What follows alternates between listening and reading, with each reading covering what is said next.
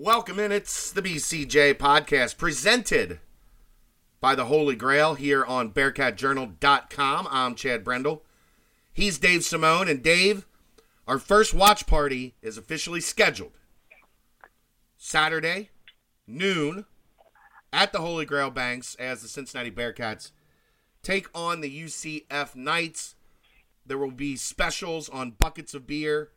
Come get yourself some lunch, get a bucket of beer, watch the Bearcats take on UCF at the first Bearcat Journal watch party. And Dave, the first one's always important. We got to show the Holy Grail that the Bearcat Journal crowd can show up in numbers and make this a big deal. And the Grail's a big place, so we need you to show up. That's right. And I, I was even thinking of, of making an appearance. Yeah, it's not I know, football. I know how it's, it's not football, so maybe I uh, will not bring the team bad luck. Maybe uh, maybe it'll be a, kind of a reverse effect now.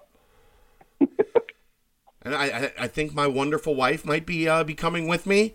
Uh, I I think Chelsea and uh, and Stu might be there. Dave might be there. All the dignitaries could be checking out the Bearcats taking on UCF Saturday noon at the Holy Grail Banks. Come and join us. Like I said, bucket specials, get some lunch, and watch the Bearcats try to get an elusive victory away from Fifth Third Arena. What was not elusive, Dave, was last night's performance as Cincinnati completely wiped out Tulsa 75 to 44. The first half left a little to be desired. I thought there were things they did well. Um, defensively, they played well. They did not shoot the ball well. They turned it over too much in the first half, especially. But ultimately, they go into halftime with the lead. They come out in the second half, and they absolutely smoke Tulsa. And it begs the question this is the last time we see Frank Haith in Cincinnati, right? I mean, maybe. I guess. Like, what is your alternative if you're Tulsa? Yeah, but that's a program at least with some history, right? Been to the tournament, I think, a couple times. But yeah, I mean, it's. I think those middle tier schools in the AAC just it's a tough go. Like you're you're kind of up against it to make the tournament, and so if you make a move like that, you know, the other coaches are going to know who you're up against, and that the AAC is not getting traditionally, you know, any more than four bids. Yeah. And you're you're going to have to break through that top tier, and that doesn't look like a super easy thing to do right now. So I mean, I don't know. I mean, sure, why not? like, I mean, I guess at some point you gotta you gotta try, but um, yeah, I mean, it's that was Well, kind and- of a and- tale of the whole tale of the whole season, really wrapped up into one game. Yeah. First half, That's what makes choppy. so it's made it made the first half of the season kind of so maddening. Is you you watch that first twenty minutes, and you're like, my lord, coming off a loss, this is what we're what we're doing, and then you watch the second twenty minutes, and it doesn't look like anything you've seen all year. So you get hopeful, but then you're kind of brought back down to earth, and like, well, if they can do that for twenty minutes and then do the total opposite for 20 minutes, I really don't know what to think going forward. Well, uh, what we have learned is that this team is consistently inconsistent. Like that's what we know at this point. You cannot expect consistency yet out of this team until you see it for extended stretches. Right now, we're not seeing it for extended stretches. Uh, We're, we're seeing it for sustained stretches at home more often now than we have. I mean, this is three games in a row between Tennessee, UConn, and now Tulsa. That for most of the game, they've been pretty good, or as good as they've looked all year. But you followed that up with a, a neutral site loss to Iowa. You followed that up with a loss at Tulane. Now you beat Tulsa. You're going into a UCF team that that frankly, you should be able to beat at, in Cincinnati, in Orlando. Uh, if the game was played on Mars without gravity, you still should be able to beat them there. Uh, but because we don't know from minute to minute what this team is going to morph into yet, it, it makes it it does make it a little maddening following this team. It, it, it's it's what I've labeled them. They are consistently inconsistent right now.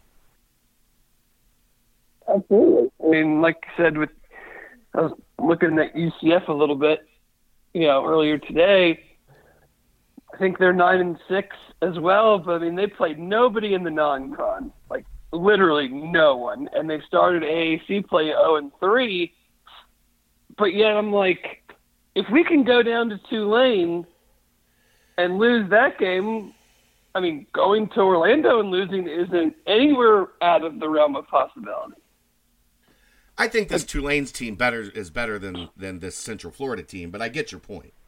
I might be, but like the first half of the Tulane game, while they probably should have been up more, they were still they still controlled the whole first half, and like for, using one stat as an example, dominated on the glass. I think they were plus eleven at halftime, and in the second half, just decided they didn't want to rebound anymore to a team that is minus five rebounding on the season, which is bottom 30 in the country, and you know just let them hang around, hang around, and then we went cold for the last four minutes, and they didn't, and they won. So it's like, how does just one thing so simple as that change so much from half to half? And it's just like we said, it's just maddening. Like I, I understand the whole make shots offense, and they made shots in the second half last night, and that's something that comes and goes, and you can't control that. But you know, the stuff like the still high number of turnovers, the rebounding thing against Tulane, it's just like where you know is that just?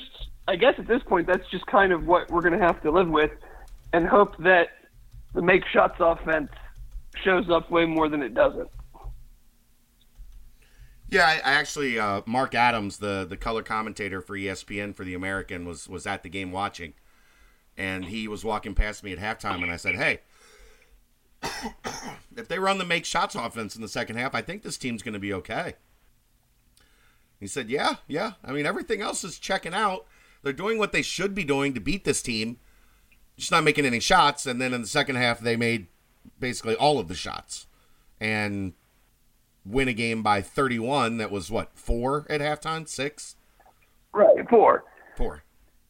The thing is though like with the games they're going to be playing on the road the rest of the way they're not going to make shots every night. So how are we going to kind of scratch out those wins that they need to have when they're not making 60% of their threes and you know slicing through Tulsa's defense like they're not even there. That's my kind of biggest concern is you got about what 15 get conference games left.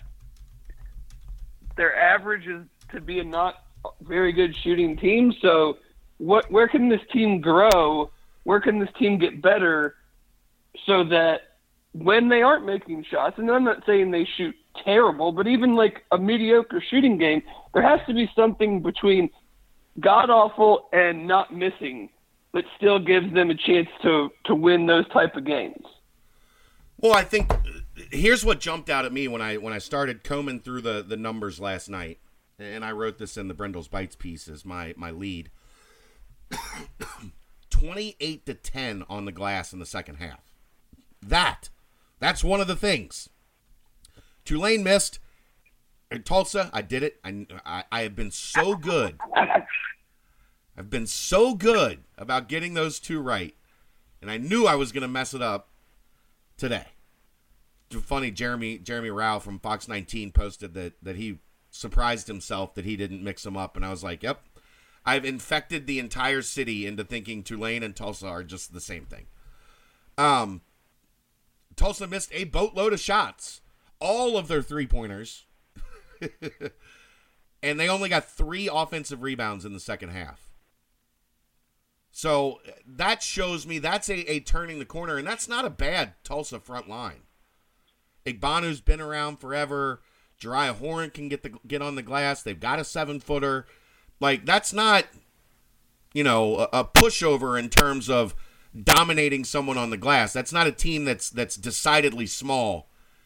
And Chris Vogt, Mamadou Diarra, Trey Scott, even Jarron, they did a great job keeping Tulsa off the glass and, really not giving them any. If they were if they weren't going to hit shots, their only opportunity was to get on the offensive glass, and, and they got nothing. So that to me was turning a corner. Now you got to go on the road and, and, and sustain something like that against a Central Florida team that what they do have are some physical uh, guys inside that, that can rebound.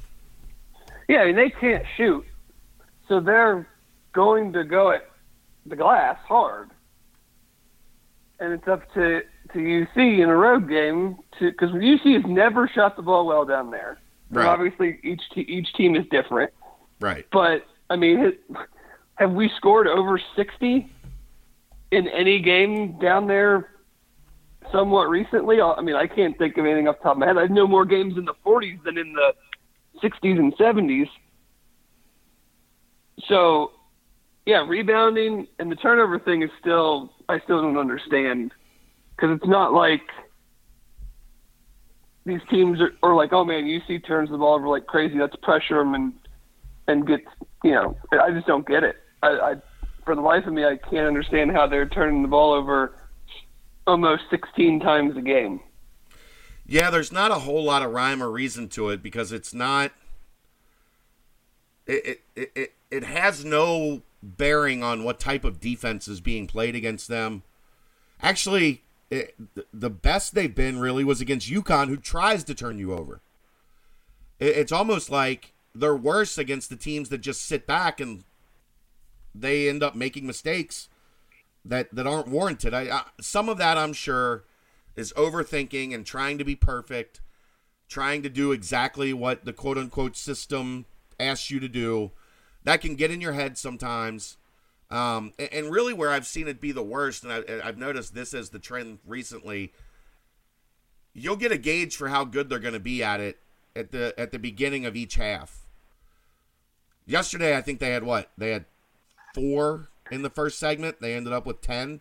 Or they turned Tulsa over six times, and it was a two point game after the first six minutes. Yeah, at one point, UC had forced more turnovers than they had points. Yeah.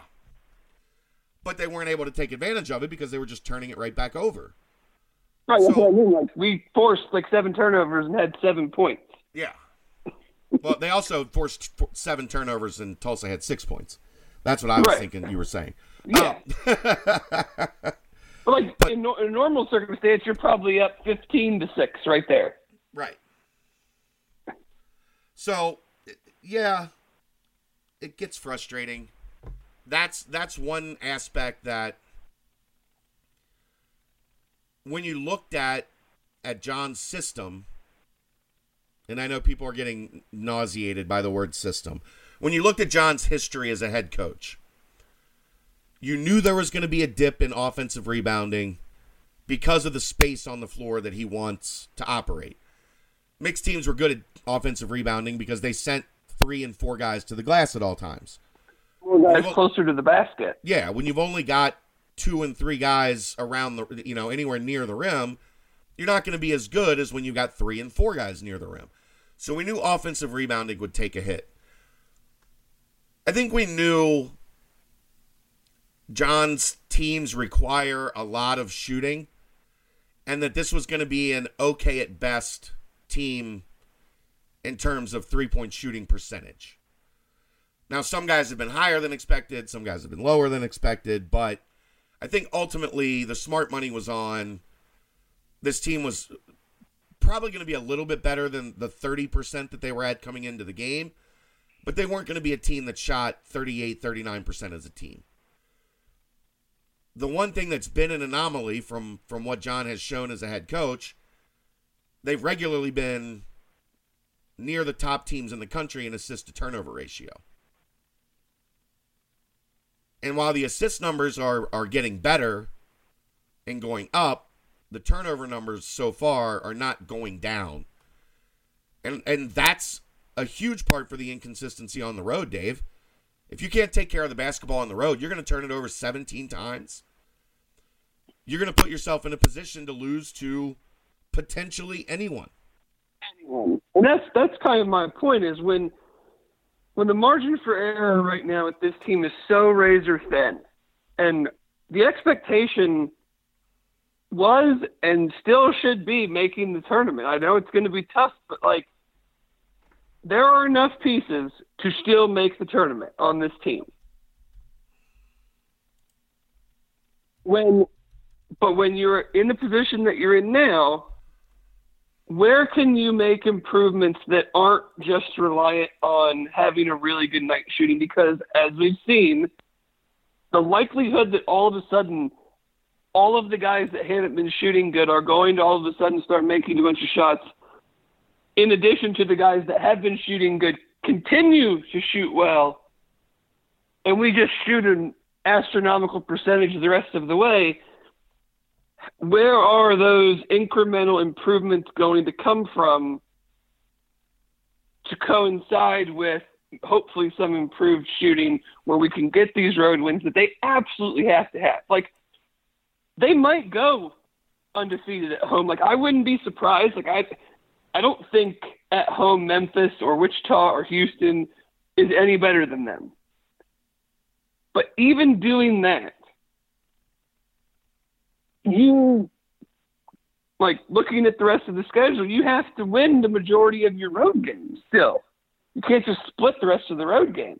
Right. So where can this team make those improvements that it isn't just well, we're gonna we shot better. And you know, those areas to me are the rebounding which you mentioned because they killed Tulsa on the boards in the second half last night, and that was one game after getting killed on the boards by a bad rebounding team in the second half at Tulane. So that, just like everything else, is schizophrenic.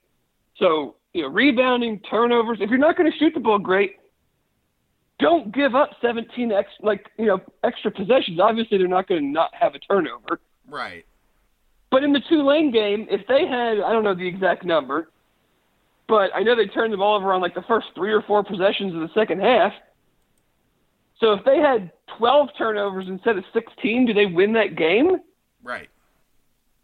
Even going shooting the ball terribly from the outside and not playing good defense and not rebounding in the second half, like those are things that that are tangible that you have some control over. Yes, you have control over whether you make shots or not. But we all know that No, you don't. plenty of teams have shot the ball great and lost, and we've seen plenty of UC teams shoot the ball bad and win. Right. And that's where I'm looking at this team like, yeah, they made more shots and that's fun and it was an awesome display. But if that's not sustainable, where can they get better? Who can pick Well, up their I mean- game it, outside of Jarron? Because he's obviously the the most important player, and when he plays like he played last night, they're they're going to be tough to beat. Road, home, neutral, whatever. But where are those other guys that maybe can can give them a little bit of spark that can like Mamadou I think has picked his game up and can can help them in some stretches, you know, getting in there and and getting rebounds and not being a total you know black hole if they give him the ball offensively. Even though when they do, there's no chance he's passing. He just happens to be making the shots he's taking right now. I think I think we've seen good things from Jeremiah Davenport lately. Um, one thing I know for sure, Jeremiah Davenport is not afraid to shoot the basketball. He is uh, he is ready to let it fly the minute it touches his fingertips, which that's a good thing at, at most of the time. Um, he's got a mentality that he comes in and he's not scared, and I think it's it's interesting. We've seen more comfort level with him in the last two games. He's been playing the three when he came in, with Mamadou kind of taking over the role as Trey Scott's backup at the four primarily. Now we're seeing Davenport move to the three. Um, it's been difficult the last two games for Mika Adams Woods. dealing with foul trouble in in, both of those games. I, I think most of the calls against him have been ridiculous, but he's an aggressive defender 60 feet from the basket, and that probably is getting him in more trouble than it should. But right, I mean, like what's his what's his steal rate versus foul rate on those plays 60 feet from the basket? it had been pretty good up until the last two games, but the last two games it's burned him for sure. Um, but I, I think you know one of the things that that's critical here. You legit have got to get more on the road from both Trey Scott and, and Keith Williams. Because those guys have been solid at home, especially these last three home games. And when those two guys are, are solid to good, this becomes a different level team because now you have Jarron getting back into form. Chris Vogt looking like right now He's going to probably make an all conference team. I don't think it'll be first team. For but sure, right? I mean, he's shooting like 86% in conference play. And if you have two other starters that are a threat for double digit points, you know, 20 points combined in that area. They had 19 last night and and 15 rebounds combined. And, you know, Trey has been passing really well. Keith didn't turn it over last night in 30 minutes. Like, all of that stuff starts to add up when you get both of them playing well. And that solves a lot of the problems that you're talking about. Because then from your bench, you can just say, go in, play balls to the wall for the, the five minutes that we're putting you in there for, for this stretch and make an impact on the game that way. And then when you come out, rest up, get ready for the second half, do it again. But Trey and Keith have not taken that on the road yet, and they have to if this team is going to yeah, reach their potential. I mean, they have to. Can they? I guess is the question. I mean, you would think if they can do it at home, then they can do it on the road. But like you said, I mean, they have to. This team is not good enough right now, deep enough for them to put up role player numbers on the road playing 30 to 35 minutes a game. Like it was great that Trey had like whatever it was, eight assists at Tulane. But he he's not points. out there to have a. He's not out there, right? He's not out there to make eight assists. He's out there to score and rebound. Your starting four man can't score three points when when your conference player of the year to that point is averaging 13. Like Keith can't go 16 in the first half and basically hang out on Canal Street in the second half. Like those are those are role player things. Those are like, oh man, did you see what so and so did? He really had a big game out of nowhere. You know, he got those 20 minutes and he played great. And that'd be great if he could give us something similar to that off the bench. No, these are starters, and these are multiple year starters. Right. You're not going to beat anybody worth a lick on the road with those guys having role play type stat lines. Yeah. Well, I mean, Keith was awesome in that first half. He scores two points in the second half. Trey has three points for the entire game. You didn't get a lift from either of them when Tulane was was closing the gap and coming at you. And you can't have that. And and, and you know, Jarron scored 10 in the second half. He was doing what he could.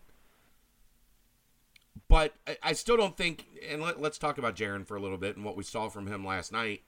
Um you kind of you kind of could feel this coming over the past couple games. He looked like he was moving around better. He looked like he was able to do so for longer stretches. And then when that second three of the back to back threes he hits goes back rim, straight up in the air, comes back down, goes into the basket, it was like, all right, there's a good chance he gets this thing rolling tonight. And once he got it going, like that, that was Jarron Cumberland again. He was beating the defense off the bounce, getting to the rim. He was getting guys involved. He was making shots. He was efficient. It wasn't 18 points on four of 19 from the floor. And, and if we get that Jarron Cumberland from here going forward, a lot of the other stuff becomes less relevant because that Jarron Cumberland is going to put this team in position to win a lot of games. Now he's got to show us on the road. Like we're, we're still, and I know everything comes back to that, Dave, but that's that's what everything comes comes back to for this team right now. Can right. they take the show on the road in every aspect? And I have very little doubt that they will win, if not all, all but maybe one remaining home game. But I have very little doubt also that they could lose. I won't say every that would be hard hard to do, but that they could lose the majority of their road games unless we start seeing something different. And we talked about it last week, and they turned around and dropped one at Tulane. So we're kind of like we're saying the same thing. Like, can they take the momentum from the second half of the Tulsa game now onto the road?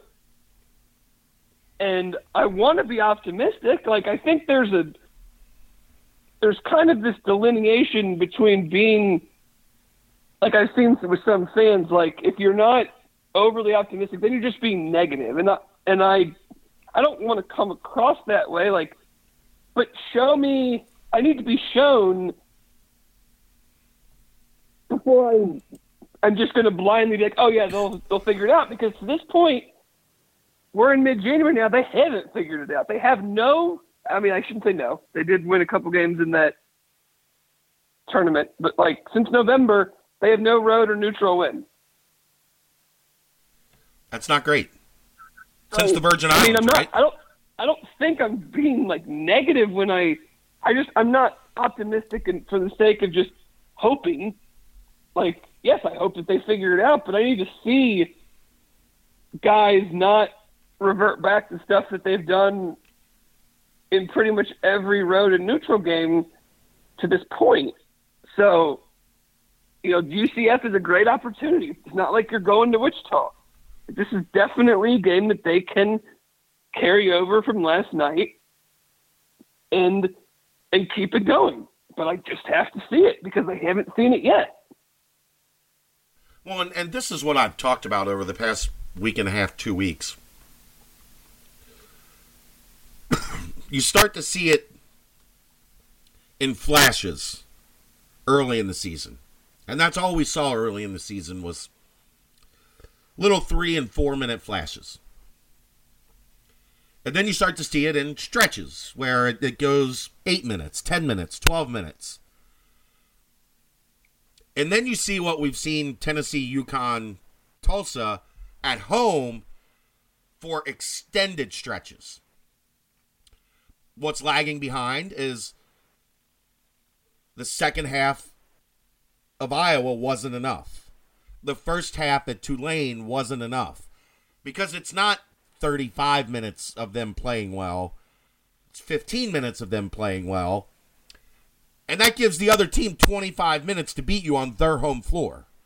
Like that's as this thing continues to build and progress and, and get more comfortable for everybody on the floor, the last thing to catch up is being very consistently solid on the road, away from home. You don't have your fans behind you. You know, for whatever reason in college basketball, home court makes a huge difference. Maybe more so than any other sport. I think it does, especially when you're in conference play. I mean, yeah. The top end teams, and I think we've taken it for granted like only the top end teams are winning the majority of their road games in conference play. Right. Those are even the elite teams. Good even good teams are going 500. Right. So, it. I mean, that's kind of. I mean, it's like it's it's. We don't want to like drill it down to such a simple and and mundane thing, but it, it kind of is. I mean, if they don't figure out how to carry over what they do on the road or what they do at home to the road, rebound consistently for 40 minutes, and cut down on the turnovers, there's going to be more nights like Tulane. They're just not. They're not a good enough uh, team against the better teams that they're not going to be playing to to not have that happen. Right. I but I I also think that's to be expected and, and what we talked about all along about when it would click. So it's clicked at home. I think we're we're we're to the point now. I think it's you know, and, and they could very easily lay an egg at home and that doesn't take away what we've seen for how they've been playing at home since the disaster against toothpaste.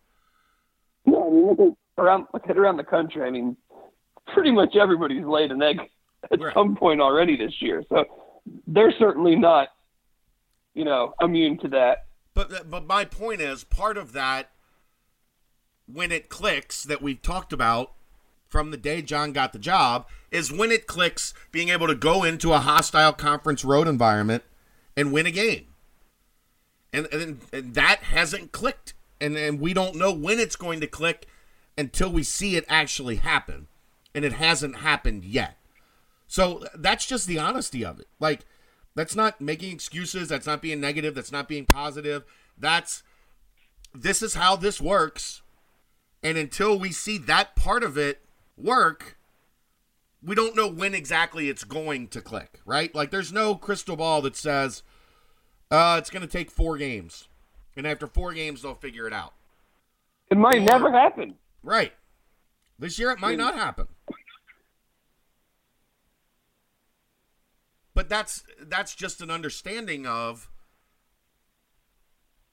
completely restructuring the entire foundation and core of the program. No matter how like yeah, they had Jarron and and and Jarron wasn't up to speed when the season started. And then he compounded that by getting hurt three different times once the season started. Were those related to Jarron not making it through summer and, and fall workouts and the, the start of practice? Probably. And there's a good chance those things are related. You see that all the time when a guy is out there that isn't physically ready to be out there. Easier to get hurt. Now we're finally seeing Jarron coming into his own, which means now is really when the clock starts on what everybody expected from this team from the start. Because I uh, like the other thing that drives me nuts is well they return their three leading scorers. Okay, but no, let's not act like it was Jarron at 18 points a game and then two guys that were both at like 14 and 12. Because Trey and Keith have shown this. Keith was really good last year for about 60% of the season. The back 40% of the season, go look at Keith Williams' numbers last year. I think there was only one or two games over the last 12 that he got into double digits. And Trey, we saw a lot of what we're seeing now. Flashed at home, struggled on the road. So to say, well, they returned their top two guys, uh, top three guys. Well, one, Jarron didn't play like himself for two months, and two, guys two and three are are very good. Four and five guys, guys at the back end of your starting rotation that that are three and four guys. What, but guys, you know, guys that can can can be productive, but struggle with that consistency that that we're talking about all the time. So th- to see where this team is now, it's kind of where we all if you were if you were being honest with yourself outside of the ridiculousness that was Colgate and Bowling Green, we would all be saying this is pretty much exactly where we thought. The problem is right. I mean, they I'll, screwed I'll themselves. a- they screwed themselves a little bit on by that, losing just Bowling Green and, and Colgate. That's they screwed themselves. yeah. I mean, that's where I would push back a little bit in saying I totally agree with what your assessment of Trey and and Keith, but my st- statement would be that should still be good enough to beat Tulane and Colgate. Uh, dude, I'm t- Bowling Green and Colgate. Yes, Tulane is not like it, people have this thought in their head because Tulane has been Tulane that that's still who they are. They took Memphis to the wire. They beat us. Like they're gonna be a team that they're not gonna win the conference, but they're gonna be a pain because they've got one of the Lawson brothers. They've got a transfer from the SEC that's really good. Like, and Ron Hunter is a very good coach. So the Tulane thing doesn't bother me as much because it's the We first were conference still road like game, eight or nine points with ten minutes to go. and they crap down their leg. Like I'm not making excuses for it, but I'm not like I'm not freaking out about that the way that I freak out about what happened against Colgate and Bowling Green. Because Oh, those were inexcusable. Still, Tulane's still the worst loss by a lot. Of by the when you go by the metrics of the three. I mean, I've watched those three teams play. Bowling Green didn't have their best player the entire second half. And Colgate was dead in the water. At least Tulane, it was an eventual, like a gradual, and Tulane took the lead with what, nine minutes left? For the first time in the second half? This wasn't some collapse at the end. This was, they got going in the start of the second half and then they played better down the final five minutes. Now, the final five minutes is something. The final five minutes in close games like that, we've talked about it. That to me makes me want to pull my hair out because for 30 years, that's where this team has, has been excellent. Closing out final five minutes of close games, getting stops, and, and scoring enough to get a win.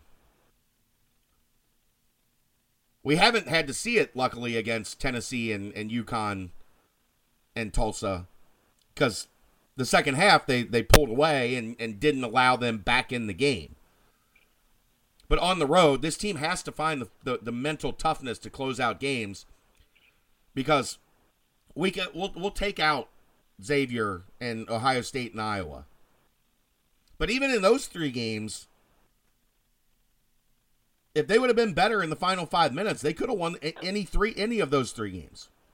They had the lead against Iowa with what? Like they clawed all the way back, Yeah. took the lead with three or four minutes left. They had the lead against Tul- uh, Tulane with 4:05 to go. I think was the last basket, the, the Vogt layup to put them up two. So just over uh, what they were up on on Bowling Green ten with with Well- three minutes left. Yeah. They were up Colgate eight with three three minutes left or whatever it was. Like that. That's the part really on the road where they're gonna have to figure out like we got to dig down and figure out how to win this game. And and I, I'm sure some of it is not having Jarron where he needed to be because you didn't have anybody you could really give it to and say go get me a bucket. You know, neither of the point guards can do that. If Jarron can't do it, we know Jaevin is is much more of a spot shooter. Keith is not a guy you want dribbling more than twice, three times, especially going towards the rim.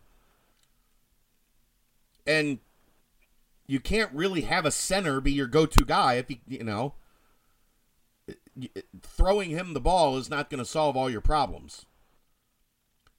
So I, I think that's a big part of it, but it's also like we've said, it's been defense, it's been rebounding, it's been not being able to get buckets. I mean, what Tulane finished on a nine to two stretch to end that game. Like that's that's just stuff we're not used to seeing, and I think that's what's been so hard for everybody to get their brain around, because that's just it, it hasn't. That's not what UC basketball has been about, and watching it happen makes you want to gouge your eyeballs out, right? Right. I mean, uh, you know, um, we're not going to turn this into a past current thing, but like there were things that we could always count on, some good, some bad, and when those good things go absent, that's I guess what frustrates you because you you look at especially the key guys, you shouldn't forget how to do those things just because you got a new coach. Like you shouldn't forget to block out the backside on a rebound against Tulane just because Mick's not here and John is. Right. I don't think John. I don't think John devalues rebounding. so it's it's not like you know he's telling them to do something totally different in in regards to turning the ball over, rebounding, and playing defense. Like the defense in and of itself is different, but the the level of importance doesn't seem to be. I mean, we've heard countless times 70% of our time is spent on defense. Yeah. But it's seeing these translate. breakdowns, so well, something's not clicking. Something's not translating, like you said. Like if I spent that much time on my short game in golf, and then went out and three putted every green, people would be like, "Well, stop telling me how much time you're spending on your short game because it's clearly not working." Well, I mean, that is what happens, though, right? No, I'm a very good putter. So it's your That's- it's your it's your not- it's your middle range game that you work on. That's That's that's not my problem. Well, it's and the seven eight beers I drink, you know, but whatever. um, but I Look, mean, you, you, I mean, I'm not here making excuses. I'm just trying to talk through oh, I what know, we're seeing. I know you're not. I, I, I, I know, don't but I anyone is. to come off that way. I'm just trying to talk through what I'm seeing and, and what I'm, you know, what I'm I'm piecing together in my brain as I'm watching it happens. That's all. Yeah. I mean, there's obviously. You can't go from what they did in the first half last night to the second half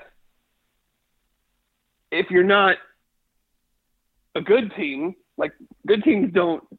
Everybody can have a bad half, and then you have a great half. But, like, can we get maybe more more of the middle ground of, you know, not a disaster, but not like the greatest half of the season? Well, I mean, that, that's what the first half yesterday was. It wasn't a disaster. They were winning. It was pretty bad. They didn't. I, um, I mean, they scored 28 points, had 10 turnovers, and were 11 for 29 from the field. Yeah, that's pretty bad. that's Pretty bad.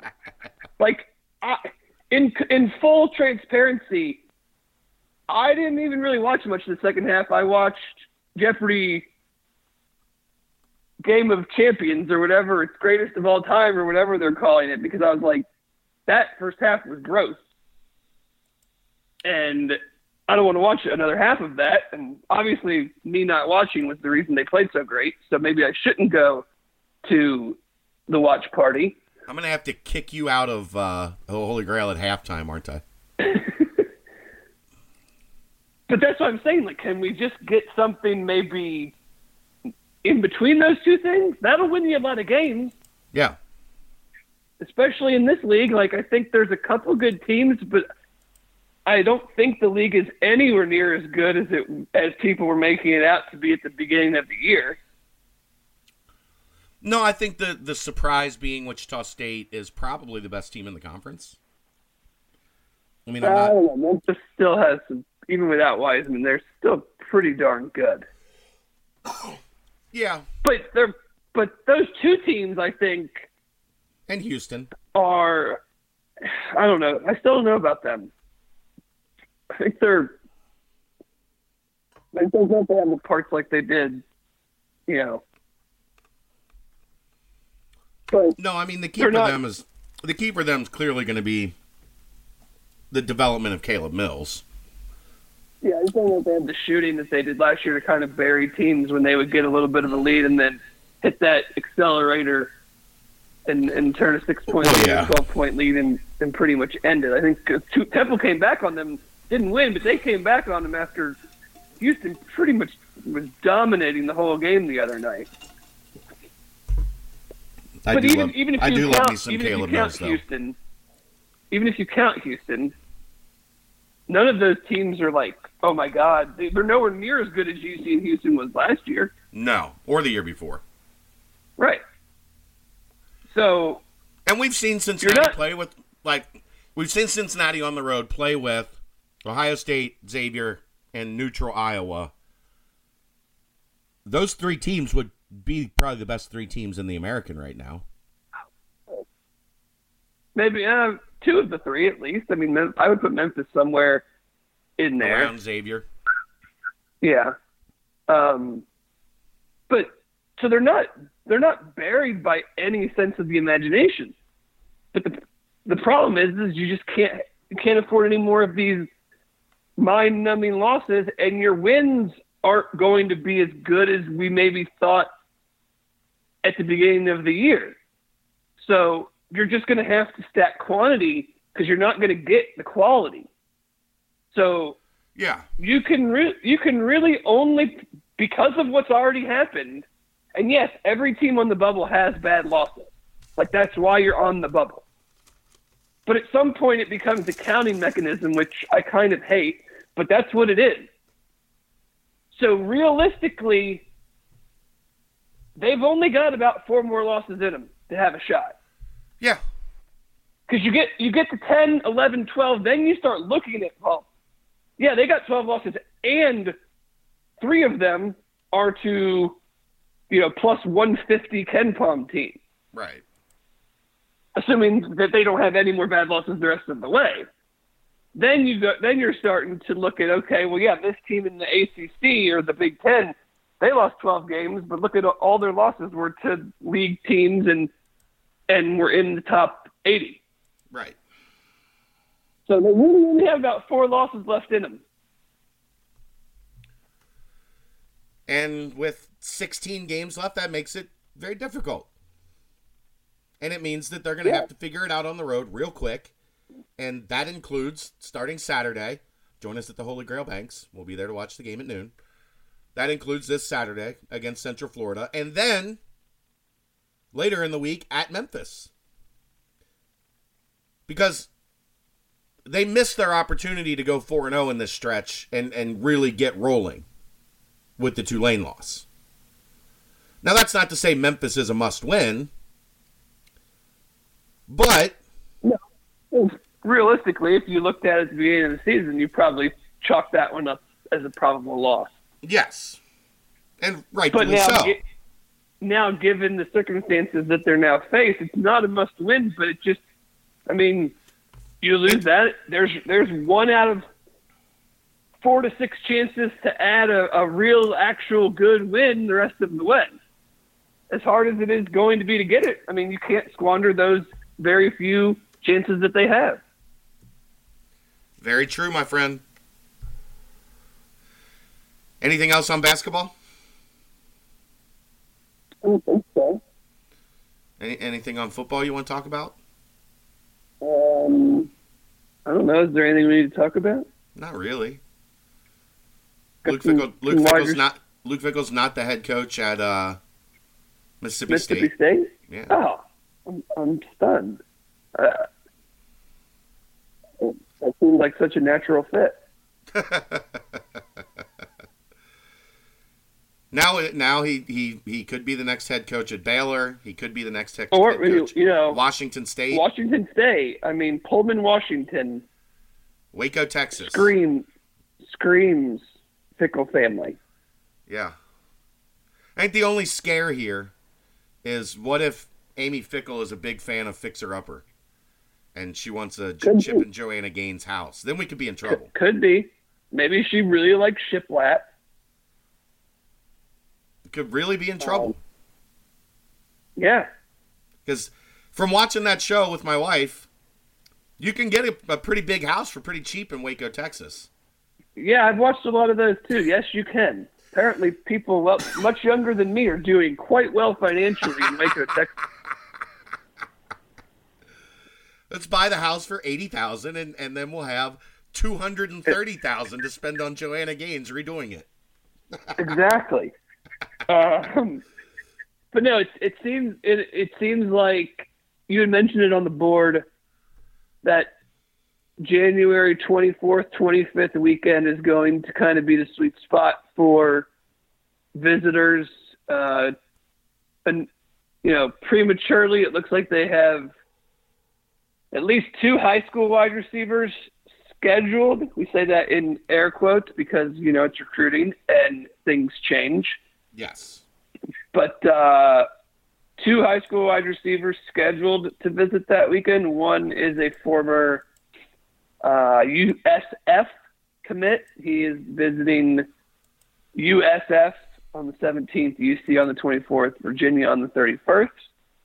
And then the other is uh, from the state of Alabama, and it looks like it might be a UC Arkansas State type of deal. Now, there is probably no chance they would take both. So Well, I think that interesting that, depends. they. I think that depends on do you have anybody from that receiver room going in the transfer portal here in the True. next week, two weeks. transfer portal and, and are you do you feel like you are we're never going to know because that's just the way that the the new incoming transfer transfer game is played but do you do they feel that they are close or good with someone transferring in?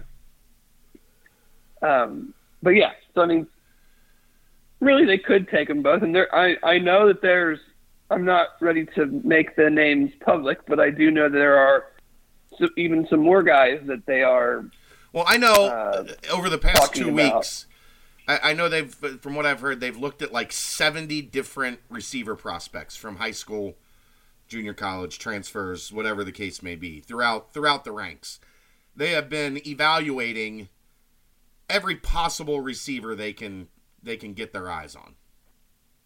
sure So this is going to be a very fluid situation up through that that visit weekend. And anything that comes out right now could change. We've got a new article from our, our new recruiting guy, Mick Walker, on Mike Petway. That's up on the site now. So you can check that out. He is the young man from Alabama, uh, an 85 rating um, would be the the number one wide receiver and the number six overall prospect in the 2020 class.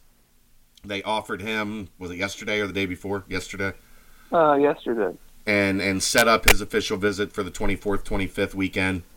Um, I, I I get the sense he would probably be ahead of the kid that that was originally committed to USF.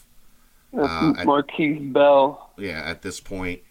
Um, but I, I don't think there's anything that's concrete in that that situation right now.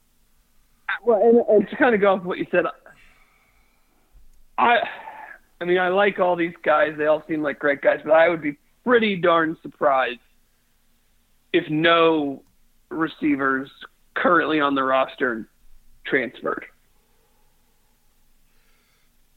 I, I don't want to talk about names because I don't think that's fair to the kids at this point. No, that's why I'm. That's why I'm just saying as a whole. Just Yeah. look at the situation. Like, look at who they're, what they're trying to do at this point.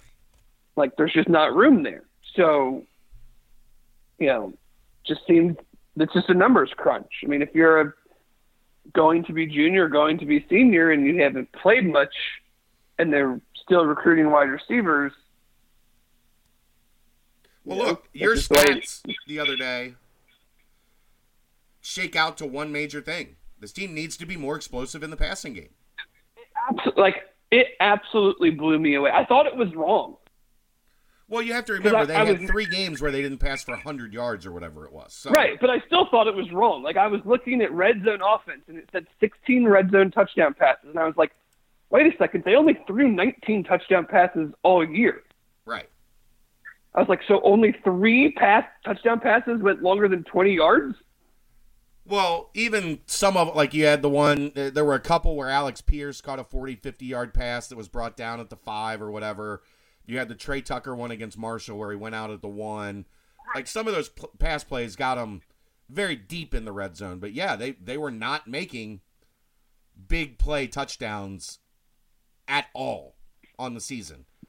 And when that happens, you got to reevaluate your wide receiver room and say, look, we got to figure out a way to get better. So, is what it is. You can't go, like we talked about, you can't go from 29.6 points per game to kind of the low to mid 30s where they need to be, which would put them in the top 30 nationally by being a power running team. You just it's not possible in today's college football. you have to be able to make explosive plays on the outside. And whether that's a 40 yard pass in the air or a 10 yard pass and the guy runs 50 yards, it doesn't really matter. It has to change. Yep.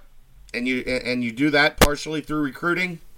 And if you're not if you're not part of the solution, might be part of the problem. And might be time for some turnover. And I, I don't I don't want to point fingers, but I'm going to. Let's be honest. Joker Phillips did not stack that wide receiver room. Luke Fickell has made a boatload of awesome staff hires since he has been here. The former head coach at Kentucky was not one of them. Yeah. No, he wasn't. So now with Mike Brown finished with his first full season as the wide receiver coach at Cincinnati, it's time for Mike Brown to put his stamp on this wide receiver room, is it not? Yeah, this is the first time he's really been able to recruit. I mean, he came in after last season, so no one that they brought in last year was really, uh, you know, from him. Yeah. Wow. Mo Egger is in for the watch party. Dave? Going to have to be, have reserved seating. He says the the Bearcats the Bearcats are 6 and 0 when he brings his daughter to the Holy Grail Banks to watch a Bearcats game. Well, Tony Pike was I can off- extended an invite. I can offset that win percentage real fast.